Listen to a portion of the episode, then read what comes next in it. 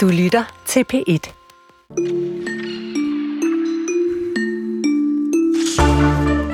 Den palæstinensiske musiker og rapper Khaled Harara er vokset op i Gaza City, men han følte sig nødsaget til at forlade byen for at kunne fortsætte sin kunstneriske praksis i sikkerhed.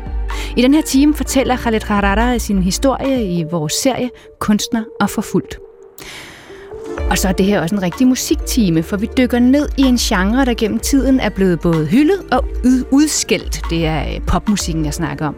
I morgen løber prisuddelingen P3 Guld af stablen, og vi varmer op til den ved at kigge nærmere på den her genre, der altså dominerer de nominerede til det her prisuddelingsshow. Og det er nemlig poppen. Hør, hvilken status popmusikken har i dag, og hvorfor en forsker i popmusik mener, at den danske popmusik er lidt kedelig og øh, lidt for lidt risikovillig. Og det er altså om cirka 40 minutter. Det her det er kulturen midt i efterårsferien, hvis du altså er en af dem, der har det. Og uanset om du sidder i et blødt bilsæde på en af landets mange motorveje, eller om du måske venter på bussen, eller om du smugler dig på arbejdet, så sæt dig godt til rette, fordi det næste time, der kravler vi altså ind i kunst og kultur. Og vi starter med Disneys filmiske og nu også politiske univers. Jeg hedder Maja Nyvang, og jeg er jeres vært. I den her uge øh, har vi i anledning af Disneys 100 års fødselsdag kigget nærmere på forskellige sådan, øh, sider af mediegiganten. Vi har snakket om øh, det musikalske univers, øh, og vi har snakket om øh, queer-karakterer, øh, og vi har snakket om koncernens sådan historiske indflydelse. Og i dag skal vi se nærmere på, hvordan Disney i de senere år er blevet anklaget for at øh, blande sig politisk. En anklage, der har ført til, at de blandt andet bliver kaldt woke Disney. Du griner allerede, Kasper Christensen. Jamen, Velkommen.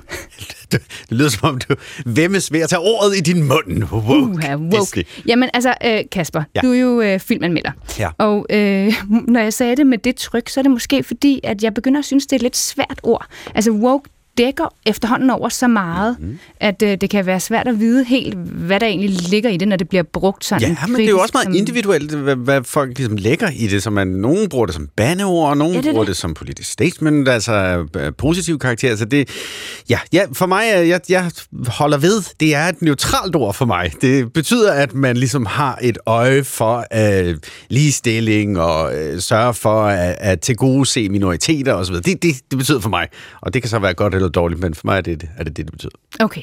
Men okay, så lad os så sige, hvad er, hvad, hvad, hvorfor er det, at øh, Disney bliver kaldt Wow. Kunstpausen igen. Øh, jamen det gør de jo, fordi at der har været denne her kulturkrig øh, under opsejling i flere år i, i USA, og den har virkelig taget til i løbet af de sidste sådan 3-4 år. Men, men Disney var jo egentlig øh, woke, øh, længe inden, længe inden at ordet overhovedet fandtes, eller, eller blev, i hvert fald blev taget brug på den måde, som, som det er blevet. Øhm, fordi det er jo, altså, og nu sagde du det lige selv, det er jo en 100 år gammel koncern. De har kværnet historier ud til masserne i alle de år, og er jo blevet til en mastodont inden for underholdningsbranchen, og altså forretningsliv i det hele taget. Mm. Og, og når du siger, at Disney var allerede mm. woke, mm øh, før de blev kritiseret for det. Hvad, hvad mener du så med det? Jamen, de har været med til, i kraft af, at de, de meget hurtigt bliver så, ja, det er nærmest en monopol på, på populær tegnefilm og, og, øh, og animationsfilm, så er de jo med til at etablere og vedligeholde nogle lidt uheldige fordomme, øh, så som at øh, piger er søde prinsesser, der sidder i tårne og ikke kan klare sig selv, og det er en mand, der skal komme og ordne det, det hårde arbejde. Ikke? Groft sagt. Det er en fordom af mange, som de jo har været med til at øh, videreføre fra nogle gamle eventyr, og måske også øh, skærpe endda en lille smule. Men som de også øh, for, ja, måske allerede for 30 år siden, begynder at have fokus på, at Hov, altså vi bliver måske nødt til øh, at justere vores øh, syn på de øh, kønsrollemønstre, vi bruger og vi bygger op i vores historier, og så begynder at justere på det stille og roligt. Mm. Så, så når øh, kritikere mener i dag, at Disney er blevet for woke. For woke, ja, ja. ja. Så, så, så, altså, så siger det har de så også været lidt tidligere faktisk, eller måske ikke for, men altså, de har i hvert fald været sådan tænkt på det, du, det, det ligestilling og så videre.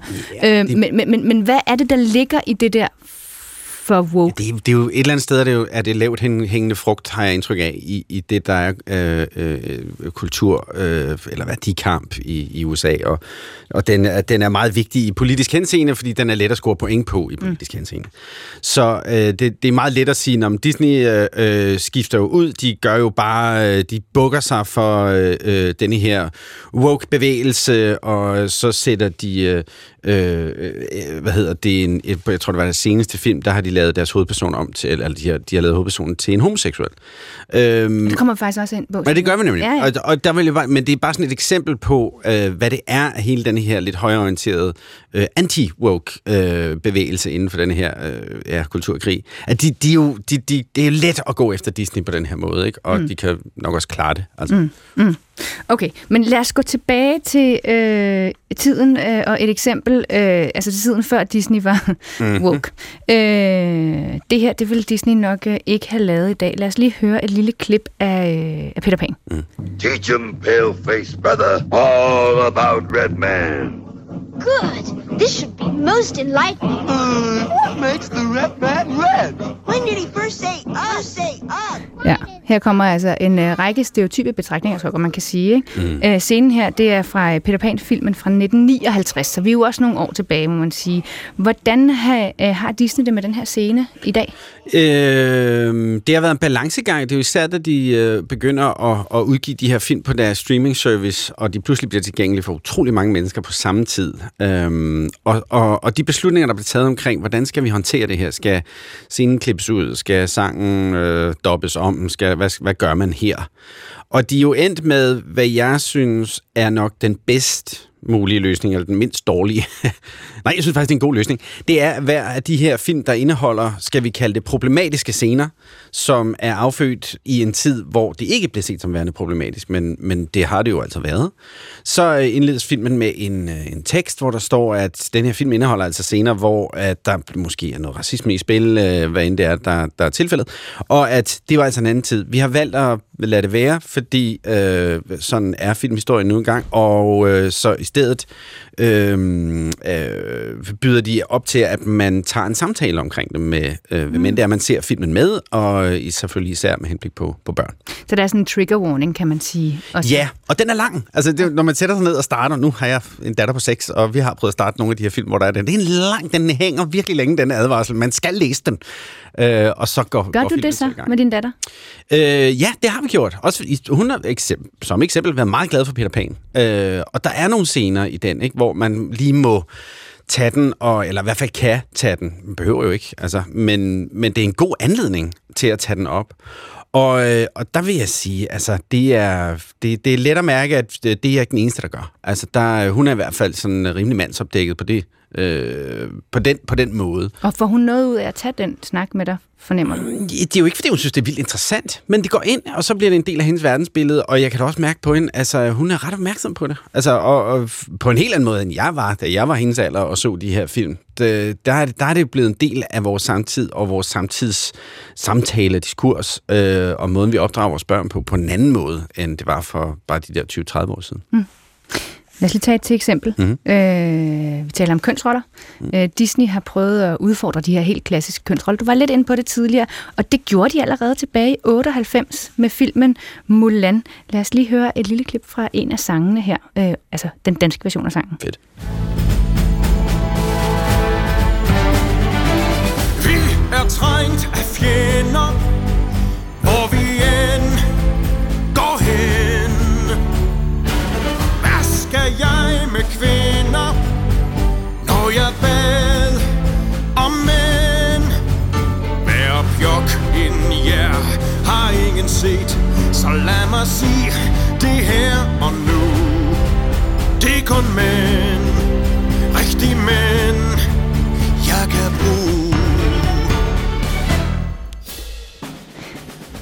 Altså en, øh, en Stig i topform. Ja. Ilders i Rossen. Ja.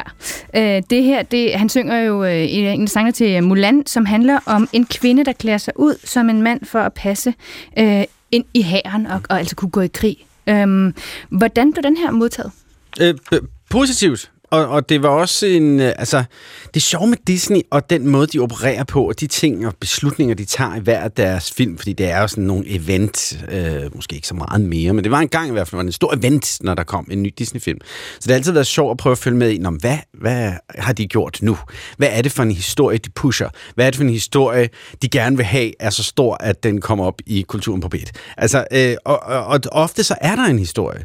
Øh, og dengang var det en stor historie, at nej, nu havde de taget, var ligesom historien, nu havde de taget en, øh, en bevidst beslutning om, nu skulle vi altså have en historie om en pige, der ikke er en prinsesse, der ikke bare var en pussenusseprinsesse, men som rent faktisk gik i krig, og som kæmpede for, for sin familie og for sine værdier, og, og, og, og så en dag en historie, hvor hun bliver nødt til at, at lade som om, at hun er mand. Så hele kønsrolle-tingen bliver bragt i spil i, i Mulan meget direkte. Og det har de ikke sådan øh, holdt sig for fine til siden da og gjort det øh, her og der. Men det sjove er så at prøve at analysere, ja, altså det er fint, og det ser godt ud, ikke? Men altså, af hvilke årsager, ikke? Jeg tror altid, det er sådan en, det er en dejlig kombination af, at de kan godt se, at det her, det er det rigtige at gøre, både måske sådan rent værdimæssigt øh, og idealistisk, men også på bundlinjen. Altså, øh, mm. hvor er det, vi henter de fleste penge her, ikke? Øh, og det, det er stadigvæk en, en faktor, man skal tage med, når, selvom det hele handler om, om værdier. Værdier og penge. Mm. Øh, lad os tage endnu et eksempel øh, på Disneys forsøg på at være sådan mere tidssvarende. Øh, det her er fra en af Disneys nyeste film, nemlig den film, der hedder En forunderlig verden, der udkom sidste år. Øh, lad os lige høre et øh, klip fra traileren. I'm not my father. He was the explorer. I know you were just a kid when he went missing, but now you're all we got. Mr. Clade, I'm a huge fan Oh, thank you. of your dad. Do you think you could forge his autograph? What? Okay, den her film, Kasper Christensen, øh, En forunderlig verden fra 2022, viser hovedkarakteren Ethan åbenlyse følelser for øh, sin øh, klassekammerat Diaso, altså, som er homoseksuel. Mm. Så det er altså en homoseksuel øh, mand, vi følger her. Hvordan har reaktionerne været på, øh, på denne her film og den her karakter? Ikke så kraftige, som man egentlig skulle tro. Øhm, det, der er nok lidt større accept i, at det er nok lidt på tide, at det sker. Til gengæld, så øh, synes jeg, det er, det er et eller andet sted er det fedt, at det ikke skaber større røre. Jeg tror måske endda, at Disney godt ville have haft det skabt lidt større røre. De ville gerne have haft det være en større historie. Øh, og filmen floppede desværre også. Øh, øh, så så det, det er sådan lidt en, der er under, underperformet. Ikke? Den, den kunne have klaret sig lidt bedre. Øh, men til gengæld, altså, så er det sjovt at sidestille det, fordi det er en meget sådan bevidst handling fra dem, med at de jo så kastede en øh, pige, der var brun i huden, som øh, den lille havfru til deres øh, genindspilning af den, eller med, med rigtige mennesker. Ikke? Det gik jo helt op i en spids. Det, det, der er folk flandede fuldstændig ud over det. Mm. Øhm, og, og så, så det der med at skulle sidde som øh, en en øh, chef på Disney og prøve at finde ud af, hvad er det, der kommer til at være lynafledere her, når vi går ud med de her forskellige beslutninger. Fordi de er alle sammen en del af, kan man sige, den samme udvikling med, jamen vi skal have en homoseksuel øh, hovedrolle. Vi skifter øh, hudfarve på øh, den lille havfru, fordi who cares? Altså, det, det kan man sagtens, det kan vi da sagtens gøre. Men det kommer til at skabe, noget kommer til at skabe en masse raballer, og noget gør ikke. Øhm, og, og, og, og på mange måder, så tror jeg, det er virkelig svært at navigere i, men, men som, skal vi sige, observatør af alt, hvad der foregår i denne her branche med, med filmbranchen, så, så er det altid interessant at se, hvordan at der bliver reageret på de her ting, som Disney gør. Fordi det er så sigende for det samfund, Disney nu agerer i, hvilket selvfølgelig er globalt, men især også amerikansk. Ja, og lad os lige snakke om det amerikanske samfund, fordi Disney har i det seneste år været sådan den ene part, eller blevet sådan kastet ind i en værdikamp. Øh, Ja, de, er lidt, de var lidt selv skyld i det. Okay, lad, mig så lad os sige ja, den ene ja. ja. part øh, øh, i, øh, i en værdikamp mod guvernøren i Florida, Ron DeSantis. Øh, og før du lige fortæller, hvad den ja. øh, værdikamp går ud på, så lad os lige høre et lille klip fra maj i år, hvor Floridas guvernør Ron DeSantis altså taler fra en af sine valgkampagner. It is wrong for a teacher to be telling a young student that they may have been born in the wrong body or that their gender is a choice. We don't allow this in our schools. Uh, we are not competing in the pronoun sweepstakes in the state of Florida. Now, I can tell you that the parents in the state of Florida were very happy uh, that we took those stands. Uh, the media was not happy about that. The left was not happy about that. And there was a little business that you may have heard of in Florida that also wasn't happy about that, named Disney. And people told me, they said, listen, the media's coming after you, the left, but if Disney weighs in, they're, they're the 800 pound gorilla. You better watch out. They're to steamroll you. Well, here I stand. We stand for the protection of our children. We will fight those who seek to rob them of their innocence, and on that point, there will be no compromise.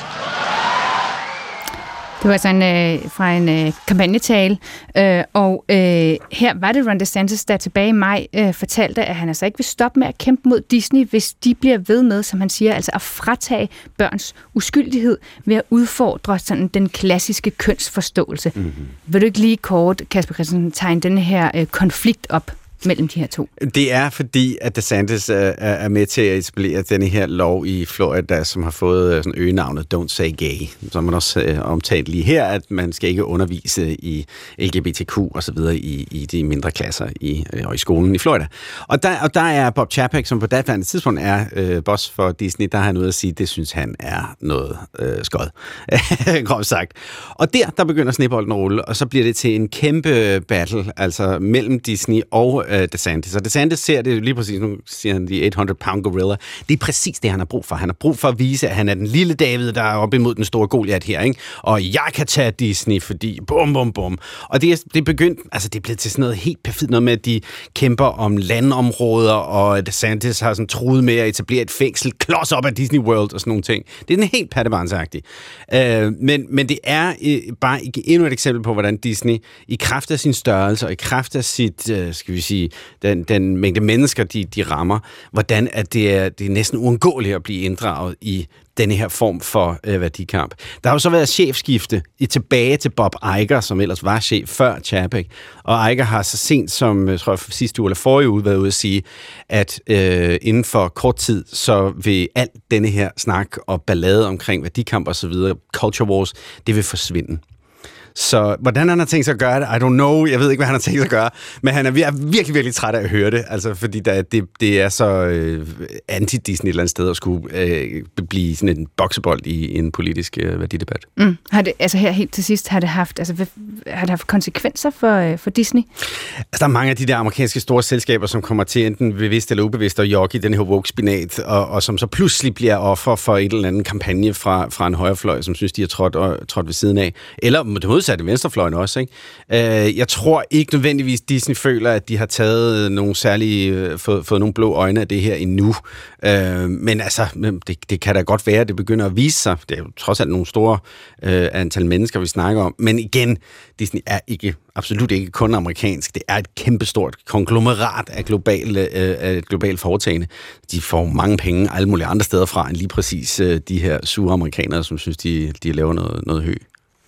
Tusind tak, Kasper Christensen. Selv tak. Fordi du vil komme uh, herind i studiet. Uh, filmanmelder, og altså, det vi talte om, var jo uh, Disneys sådan politiske rolle.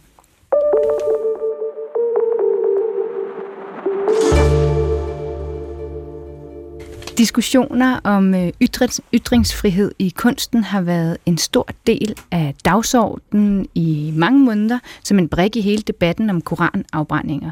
Og i mellemtiden forholder kunstnere over store dele af verden sig til kunstnerisk ytringsfrihed, hver gang de udtrykker noget, der er kontroversielt. Og det betyder altså også, at mange kunstnere rundt omkring kan blive nødt til at flygte for at få eller beholde den slags ytringsfrihed, som vi kender i vores del af verden. Så den her uge har vi kigget nærmere på nogle af netop de mennesker. Vi har hørt fra en iransk forfatter, der i Iran blev idømt 11,5 års fængsel og 99 piskeslag, men øh, som flygtede til Norge. Vi har hørt fra en sudanesisk tegner og journalist, som søgte og fik ophold i København for sin egen sikkerheds skyld. Og så har vi mødt en egyptisk musiker, der i overvis boede i isolation i sin lejlighed i Kairo, inden hun fik en invitation fra Malmø til at flytte dertil. Og i dagens afsnit er vi nået til en palæstinensisk musiker og rapper, Khaled Harara, som er vokset op i Gaza City. Han indleder med at give sit bud på tre forskellige slags reaktioner, som han mener, at mennesker kan have hvis de bliver trængt op i en krog. Og før jeg lige spiller klippet, interviewet med ham, vil jeg øvrigt gøre opmærksom på, at interviewet altså er lavet før konflikten mellem Israel og Palæstina blev øh, øh, intensiveret øh, her igen i forrige weekend. Ja, her er altså Khaled. If you push a human in the corner, uh, just only three options is going to be left for that person. It's uh, fight, flight, or freeze. So I think I picked up the fight one. De fleste kender nok den der slags pulje af dage med almindeligt levet liv. Her flyder tiden lidt sammen, uden at vi sådan rigtig kan skælne timerne fra hinanden. Men der er også den anden slags dage. Dem, der på en helt anden måde sætter sig fast. Sanserne er på overarbejde her. Følelsesbanken suger alle indtryk til sig. Antennerne er ude, og det kan sådan helt surrealistisk føles som om man spiller hovedrollen i en velkoreograferet film. Sådan en dag havde Khaled Harada i 2013 da han så sin ven tage hjem til et liv, de begge to kom fra i Gaza, mens han selv blev i det trygge København. Den beslutning ramte ham med et væld af alle mulige følelser. Lettelse, en slags frihedseufori, men også skam, frygt og dårlig samvittighed. Because I was feeling always, why me? Why, why me? What did I do to be that much lucky? Khaled er en blandt de mange af verdens kunstnere, der er flyttet langt væk fra det land, de kom fra. Mest af alt for at være i større sikkerhed. For eksempel hvis de har været i konflikt med myndighederne, af religiøse eller kulturelle eller politiske årsager. Og så kan de søge om at få hjælp til at komme væk, være trygge og arbejde videre med deres kunst.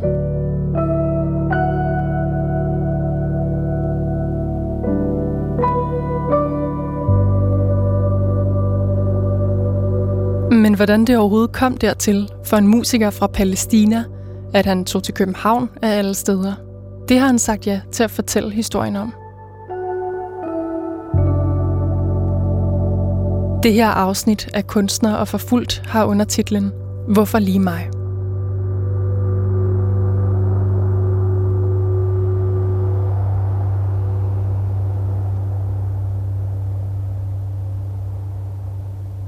My name is uh, Khaled Harara.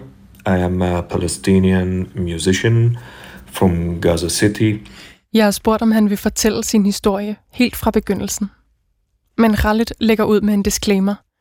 Han er ikke selv så overbevist om, at det overhovedet er spændende for andre at høre om hans liv. Maybe it's interesting and I didn't figure it out yet. For Khaled er fortiden ikke vigtig længere. Det handler om, hvad han gør lige nu hvad han prøver at opnå. At han gerne vil hjælpe andre i konfliktzoner. Og i det hele taget slå et slag for ytringsfrihed. Det er det vigtige for Rallet. Men ikke desto mindre, så er han et menneske, der har sagt farvel til alt, hvad han kendte. Familie, hjem, musikliv og en hel kultur for at kæmpe for noget, han virkelig tror på.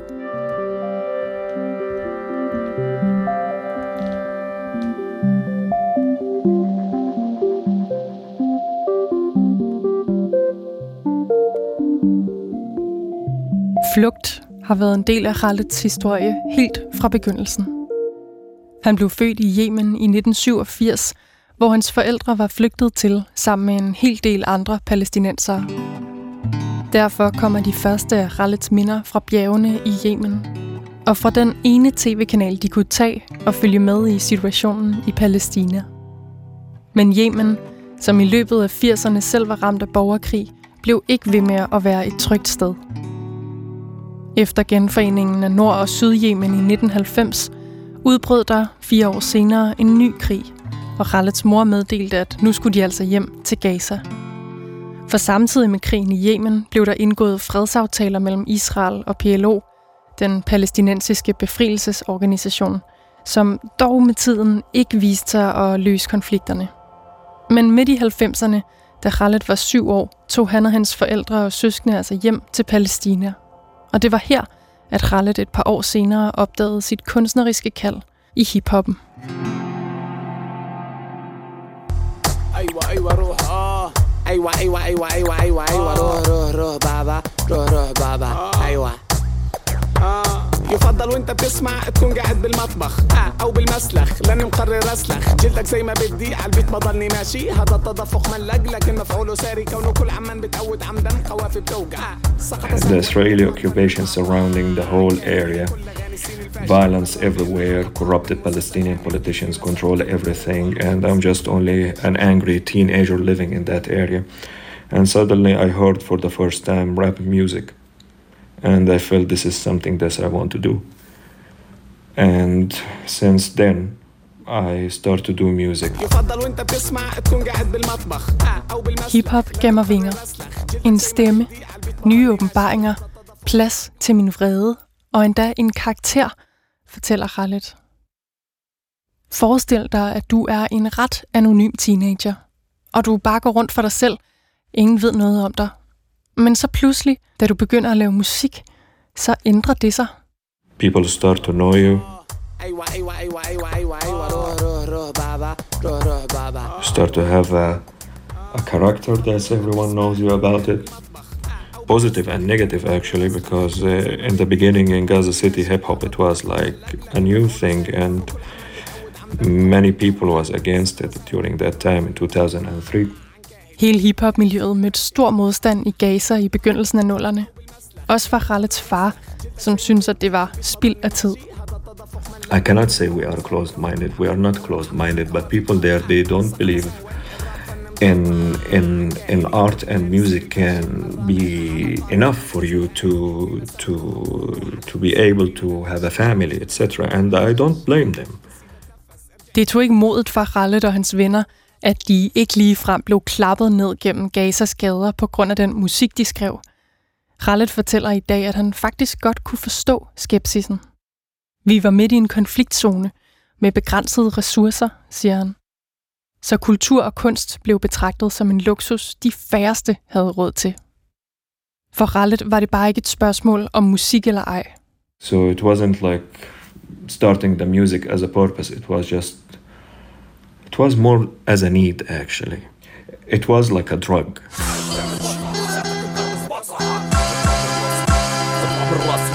اطلع من راسي اطلع من راسي اطلع من راسي اطلع اطلع من راسي بكفي خلص الكلام جواتي بياكلني مثل المرض شوف مرض نفساني ميت صراع جواتي. مفعول جوا حالي محتاج جرعة شر زيادة. كتيبة شياطين بتلعب جوا راسي كورة. أنا وإبليس بالحشيش بضرب راسي في نفس الجورة. غضب مليني براكيني بتغلي فيني نار جهنم كلها مولعة جوا مولعة جوا فيي حاسس لساني اسفلت أفكاري كلها زفت. بطل النيكوتين. Music it was like a drug. It was the only place where I can release all the anger like no matter how much I try to describe it for you, it's uh, it's beyond description for me when I was in Gaza City. Det kan godt være svært sådan rigtigt at forstå, hvis man har haft en helt anderledes og tryg start på livet. Så da jeg spørger Rallet, om han vil prøve at tage mig med ind i den der følelse af afgrundsdyb vrede, så er vi pludselig i Gaza. På en måde. Rallet sætter i hvert fald en scene.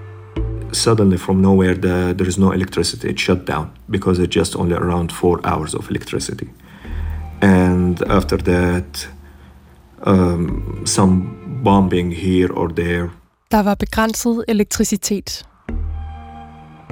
Lyden af bomber lød omkring os, og folk ved magt ville komme forbi og afbryde for at spørge til interviewet, vi lavede. Når man kom hjem, ville ens far have, at man brugte tid på noget andet og vigtigere end musik. Og selv hvis man tog en uddannelse, ville det være unødvendigt. Fordi dengang, i begyndelsen af nullerne, boede vi jo i en krigszone. That's even your education is not going to be necessary because you are having no future in such a place. And yeah, it's just only a snowball of anger escalating more and more and building up inside of you.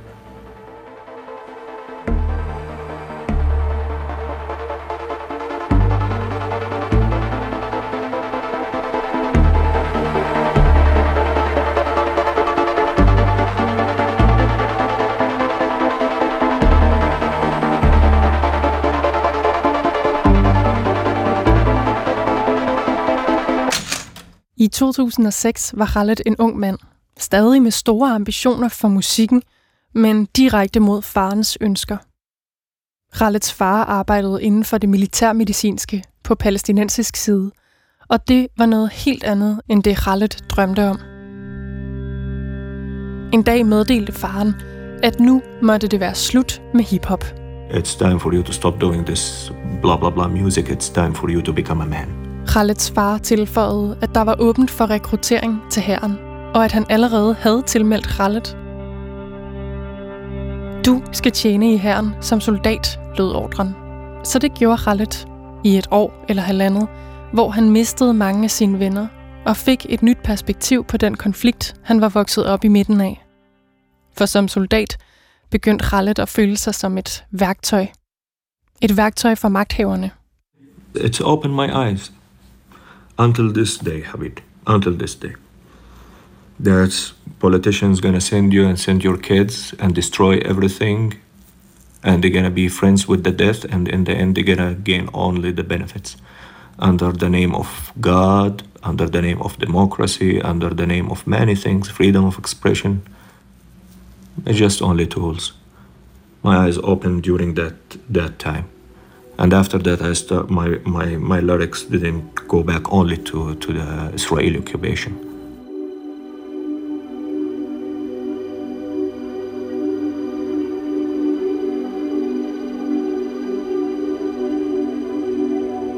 Efter sin tid i hæren kunne Khaled mærke, hvordan kærligheden til hiphop blev stærkere.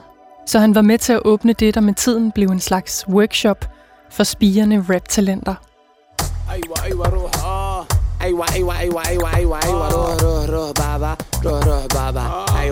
Rundt om Khaled og hans hiphop-venner voksede der et miljø, og de tiltrak sig helt automatisk andre unge palæstinensere. Unge mennesker, der havde noget på hjerte – det voksede der en workshop ud af, og så, i slutningen af nullerne, åbnede Khaled og hans ven noget, der skulle være den første hiphop-skole i Gaza. Det troede de i hvert fald, at de kunne. I et øjeblik der gik en drøm i opfyldelse, fortæller Rallet.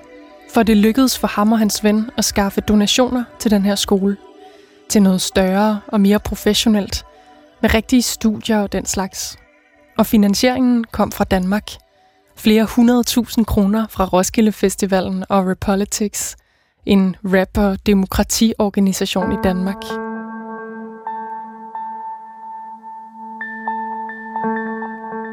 Men Hamas-regeringen, der havde taget magten i Gaza, de lukkede ned for skolen og for Khaleds drøm. Got closed by Hamas government. They shut it down. So Hip-hop-skolen var ikke det eneste sammenstød, Khaled havde med Hamas. Når jeg ville tage i studiet og indspille tekster, der kritiserede magthaverne direkte, så vidste jeg godt, at det ville provokere, og at jeg løb en risiko, siger Khaled. Nogle gange skete det endda, at producerne helt nægtede at optage med ham – I remember one, once upon a time uh, in the studio in Gaza, I needed to change my lyrics over five times.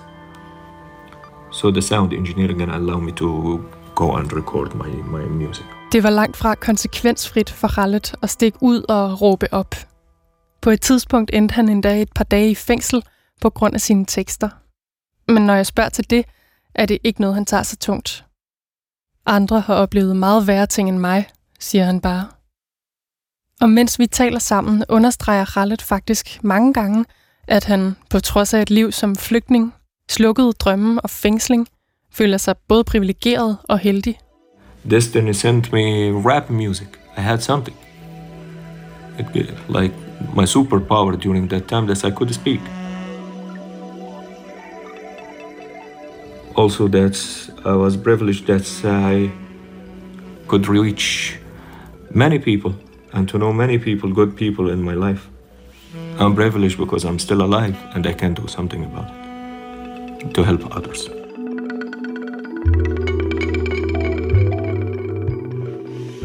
Det føltes også som et privilegie, fortæller Khaled, da han fik en helt særlig mulighed for at rejse til København sammen med sin gode ven i 2013. De fik en invitation fra Repolitics, altså den organisation, der donerede penge til hiphopskolen i Gaza, som ville have, at de to palæstinensere skulle komme og lave koncerter, workshops, møde danske skoleelever og tale om musik i konfliktzoner. Og det sagde de ja tak til, og tog til Danmark.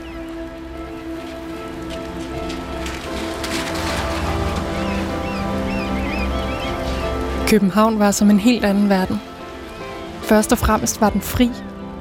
Rallet kunne kritisere palæstinensiske magthavere så meget han ville, uden at bekymre sig om konsekvenserne. Han kunne nemt flytte sig fra A til B, og der var elektricitet hele døgnet. Det var noget helt utænkeligt for en palæstinenser fra Gaza, siger Khaled, som godt kunne mærke med sin krop, at han lige var rejst fra en konfliktzone. Like when you hear sport cars in the street and the first millisecond you think it's like an Israeli rocket or some military operation. But you find out, no, it was just only a sport car. Mens Khaled og hans ven var på besøg i Danmark, og han på sin egen måde bearbejdede, hvad han kom fra i Gaza, gik det langsomt op for Khaled, at han faktisk ikke behøvede at tage tilbage. Og ja, nu er vi ved begyndelsen af den her historie.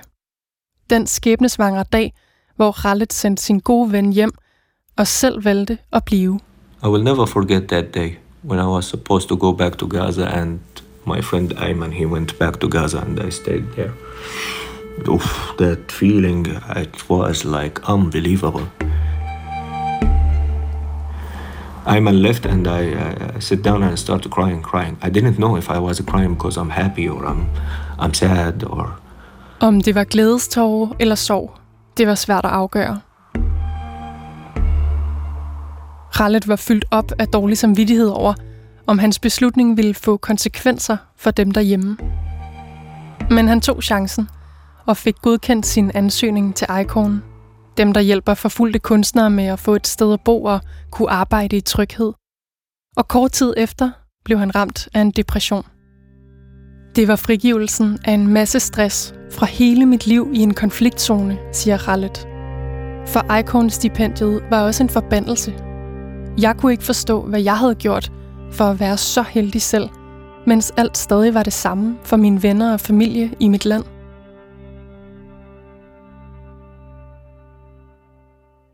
I was feeling really guilty for being unlucky, and uh, I did nothing to deserve that.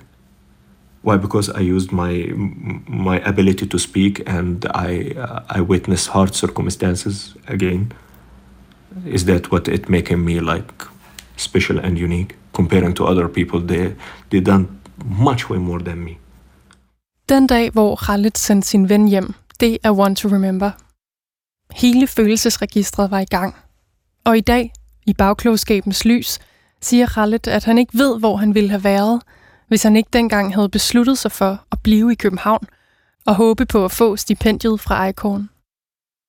Det var helt magisk for mig, siger han.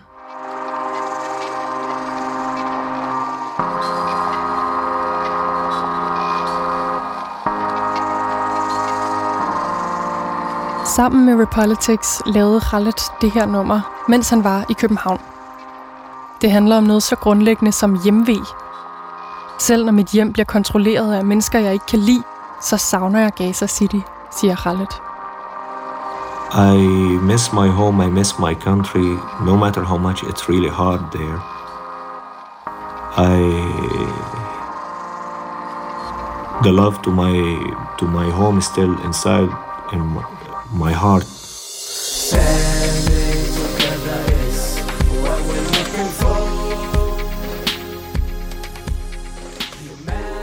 Udover det her nummer med Repolitics og Khaled, skrev han ikke ret meget, efter han havde valgt at blive i Danmark. Den vrede og frustrerede rapper, der havde et utæmmeligt behov for at skrive, var pludselig langt væk, og ordene havde ikke den samme styrke længere, synes han. Jeg spørger Khaled, om han, om end lidt paradoxalt, havde mindre brug for sin ytringsfrihed, da han pludselig fik fri adgang til den. Han tænker lidt før han svarer. Um, you can say like my fuel when I was a musician, it was my anger. Now I don't feel that much angry. So that's how it is. Simple as that. I dag bor Khaled Harara i Göteborg og arbejder med international kulturprojekt management i konfliktzoner, der for eksempel har sendt ministudier, altså til musikproduktion, til Gaza, hvor udstyret ellers er svært tilgængeligt. At bo i Sverige og hjælpe på afstand, det føles som at have et hjem, fortæller Rallet. Han er tilfreds, hvis han kan gøre gode ting for andre, og hvis der er rare mennesker omkring ham.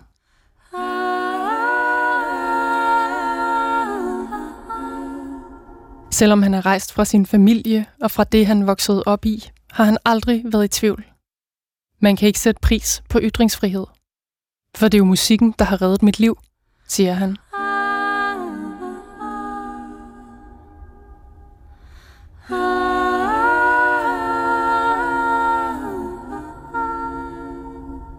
I will do it again and again and again if it's up to me. If time go back, I will do it again. For example, imagine that you are in the middle of the war and the only peaceful place you can go is just only to put your headphones and listen to rap music or to write some lyrics. Yeah, it's worth it.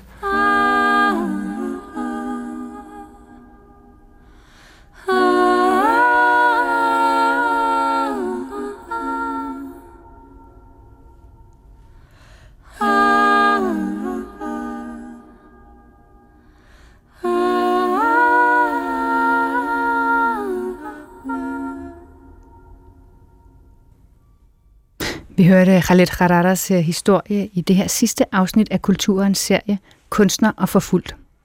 Og som vi også nævnte før indslaget, så er det her indslag altså lavet før konflikten mellem Israel og Palæstina blev intensiveret igen i forrige weekend. Linnea Albinus Lande stod for indslaget. Og man kan jo ikke gå ind øh, ind på øh, kulturen, øh, eller på dr.dk-lyd, øh, eller på din app, eller hvor du nu henter de her ting. Øh, gå tilbage i Kulturens podcast, og så finde øh, de tre forrige afsnit i serien Kunstner og Forfuldt.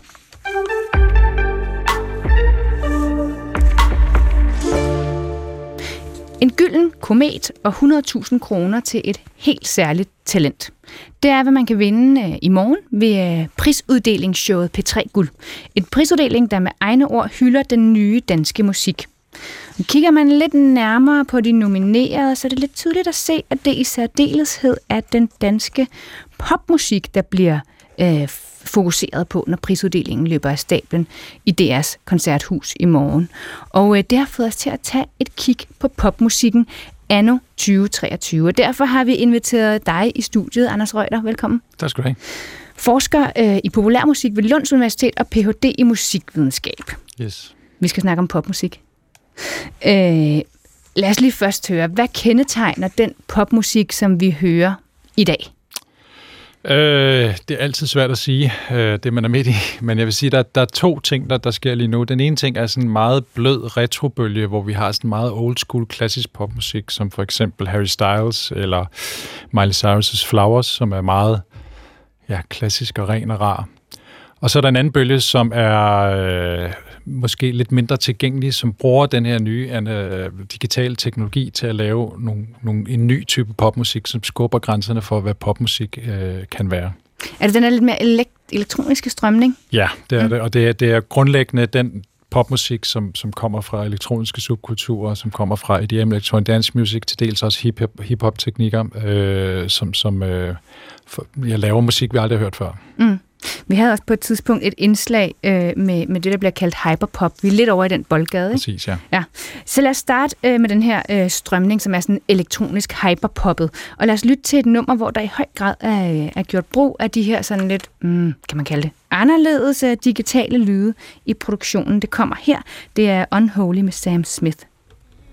I hear them whispering about the places that you've been and how you don't know how to keep your business clean.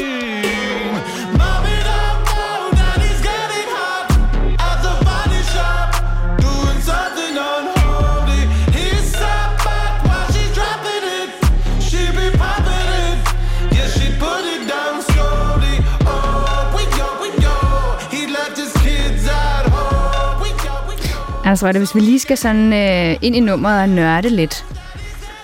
Ja. Hvad er det så, der gør, at musikken lyder øh, anderledes her, popmusikken?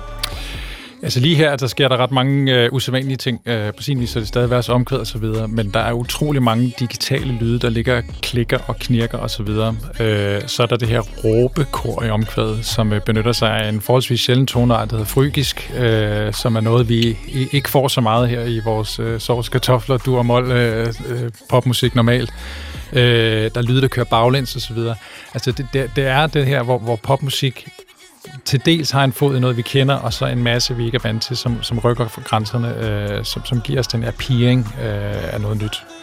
Okay, og hvis vi lige hører, det var her, du mente, de sådan råber lidt. Det er sådan et, et sjovt, øh, næsten uhyggeligt øh, råbekor, øh, hvor noget af det kører lidt baglæns. Der ligger flere kor oven hinanden. En lille smule gospel-agtigt. Øh, der ligger nogle stryger, som laver noget øh, dissonant harmonik der. altså alle sammen ting, som vi måske ikke bevidst lægger mærke over, når vi hører nummeret, øh, lægger mærke til, når vi hører nummeret, men, men altså faktisk et ekstremt sofistikeret, synes jeg, et stykke musik der. Mm. Hvis vi så flytter blikket øh, over på sådan en, øh, en mere øh, pop-rocket strømning, øh, så øh, kan man tage fat i hende, der hedder Olivia Rodrigo, og hendes hit, der hedder uh, Good For You, som altså fra 2021 godt nok, men som, uh, som er et godt eksempel på sådan den del af poppen. Lad os lige høre her.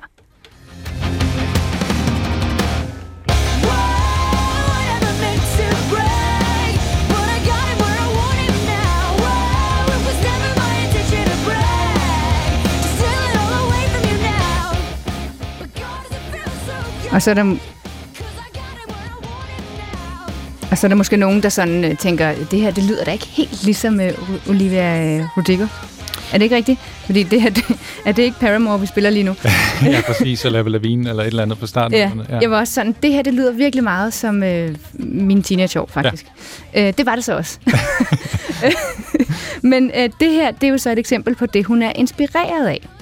Ja. Øhm, og det er altså øh, Paramore, som øh, er, det er jo faktisk et nummer fra 2007, så måske kan jeg ikke helt claim min teenageår, men altså øh, derfra, øh, og det har været øh, inspirationen til, øh, til hendes hit, og jeg ved ikke, om vi, øh, om vi kan finde det øh, overhovedet, øh, hendes hit. Nu kigger jeg lige her et øjeblik.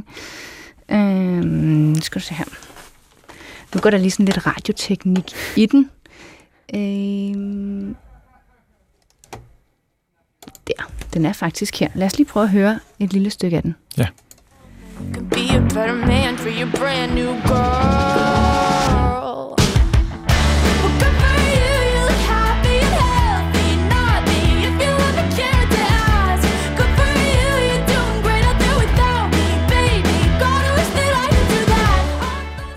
Ja, okay. Her, er en, her var en lille bid af det, som øh, altså var fra 2021, altså Good For You med Olivia Rodrigo. Og lad os lige... Øh, Øh, kan du lige fortælle mig, Anders Reuter, hvorfor, hvorfor tror du, det er, det, det, det er denne her poprock-strømning, øh, der også er populær lige nu? Ja, som du selv antyder, så er der måske noget generationelt, at der er nogen, som øh, har oplevet den tid, og så er det rart at lige komme tilbage og få den nostalgi. Men altså, der er også en, en, en øh, yngre generation, som, som genfinder den her poprock-lyd.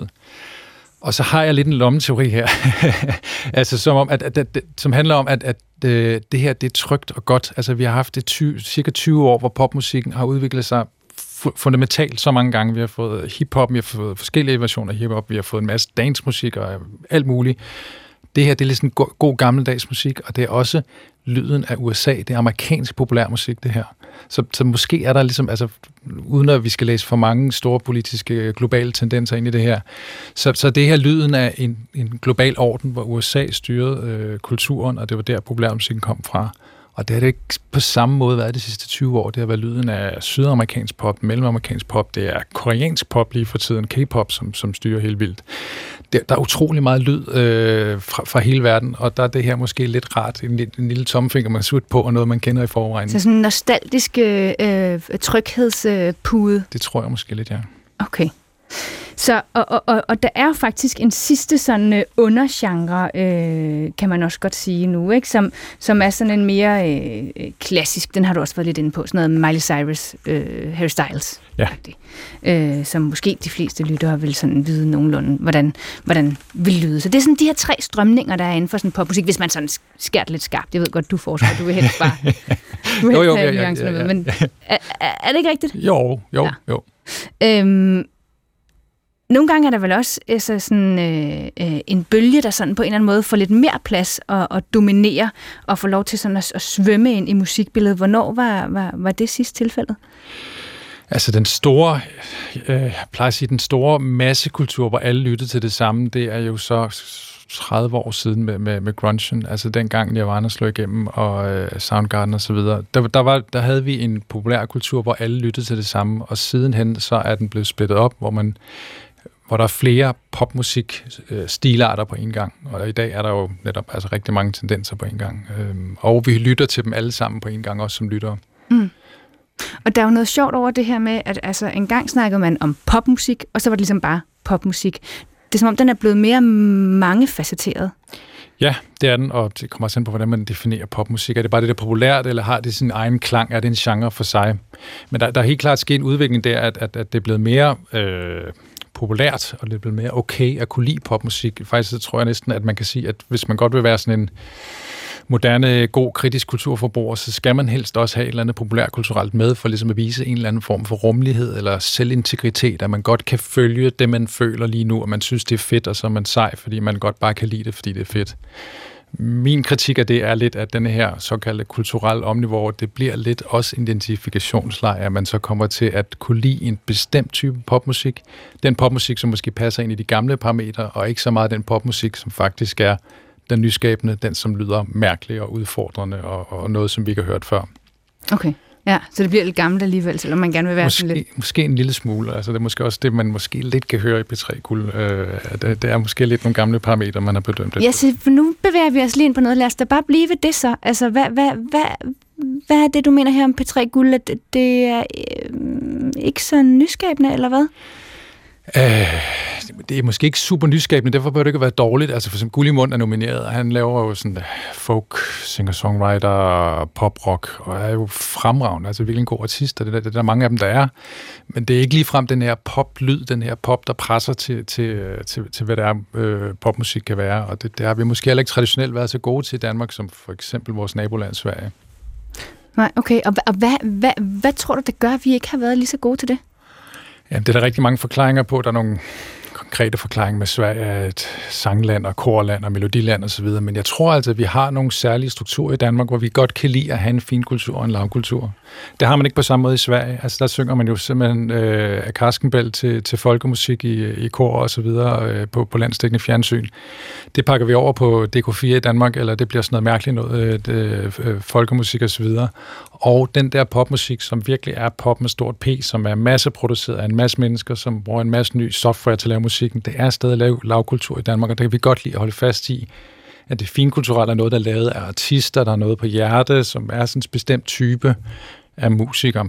Og på den måde så bedømmer vi musikken via artisterne, og det er måske lidt ærgerligt, fordi vi så dermed udelukker en anden type popmusik, som ikke er så fin. Ja, hvad, hvad kommer det til at have af, af, af konsekvenser for, for den danske popmusiks udvikling? Jamen, der ryger noget mangfoldighed, og det er lidt, lidt ærgerligt, at vores institutioner, øh, musikformidling, øh, også mit eget fag, altså musikforskning og musikjournalistikken, ikke skubber mere på for at, at øh, udvikle det her nye sprog, et nyt sprog, der følger med øh, popmusikken selv, for vi har ikke et sprog for for eksempel, hvad er unholy, hvorfor det er vildt, og hvad det er, det giver os at lytte til det her. Men vi har et sprog for Robin eller Beyoncé eller sådan noget, fordi vi kan snakke om, hvad, hvad, det, hvad det er, de gør politisk, og hvem de er som personer. Mm. Øhm, så der har vi en udfordring der. Så den må vi jo tage op. Ja. Måske. Ja. Da vi talte med dig tidligere, der bad vi dig om at, at fremhæve et nummer, der ligesom indkapslede lyden af popmusik anno 2023. Og her pegede du på nummeret Padam Padam af Kylie Minogue. God gamle Kylie Minogue. Ja. Øh, fra hendes nye plade af samme navn. Så øh, hvis vi lige dykker lidt ned i det her nummer, hvad er det så, det kan? Hvorfor er det nytænkende?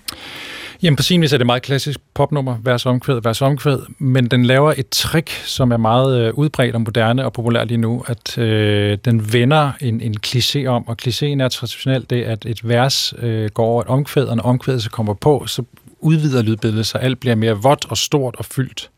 Og det her, det gør det omvendte. I omkvædet, der bliver lydbilledet sådan helt stramt, helt øh, lufttomt, som sådan en øh, sous øh, indpakning, øh, dehydrering eller sådan noget. Øh, og det er rigtig mange numre, der gør lige nu, men det her nummer gør det bare ekstremt godt, og det giver sådan et dynamisk kick, når det kommer på. Lad os høre det. Tusind tak, øh, Anders Røgter, øh, forsker i populær musik ved Lunds Universitet og Ph.D. i musikvidenskab. Her kommer Padam Padam med Kylie Minogue.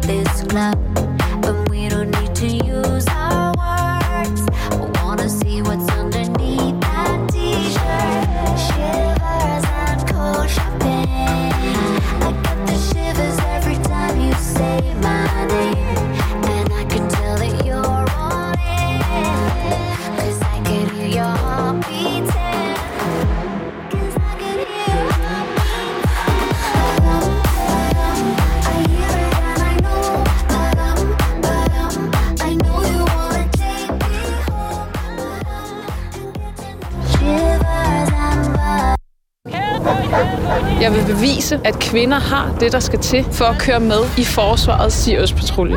Derfor har jeg samlet en gruppe ekstraordinære kvinder, og sammen med en gruppe Sirius-veteraner vil jeg føre dem igennem et benhårdt udskillelsesforløb. Kom så, kom så! Vi leder efter personer med helt særlige egenskaber. For os er det ligegyldigt, om det er mænd eller kvinder. Andres liv afhænger af mine kompetencer. Så går jeg så meget i panik. Jeg aner ikke, hvor jeg er. Nu gælder det liv eller død. Giver du op? Nej. Slædepatruljen. Jeg kan se dem. Sådan. Uh. Prøv, det er sindssygt godt arbejde. I aften kl. 20 på DR1 og nu på DRTV. Det var Kulturens øh, sidste sending i den her uge. Bag produktionen stod Joachim Kruse Rasmussen, godt hjulpet på vej af Hector Brunhøj Husum. Jeg hedder Maja Nyvang, og øh, vi er tilbage Kulturen på mandag.